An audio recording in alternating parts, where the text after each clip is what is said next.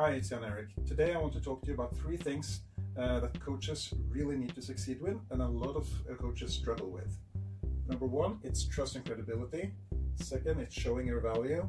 And then the third, don't be everything to everyone. So let's start with the first one trust and credibility. How do you build that to, towards your prospective clients?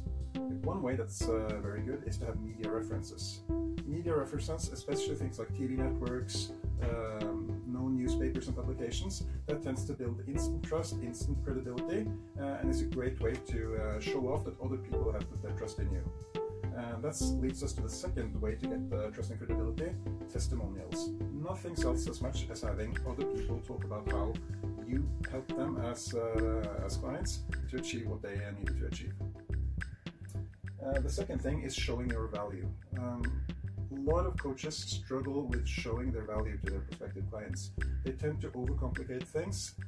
Try to be as simple as possible and present the value you're creating, present the results. Don't focus so much on the process, but be very clear about what the results uh, of working with you will give to the prospective client.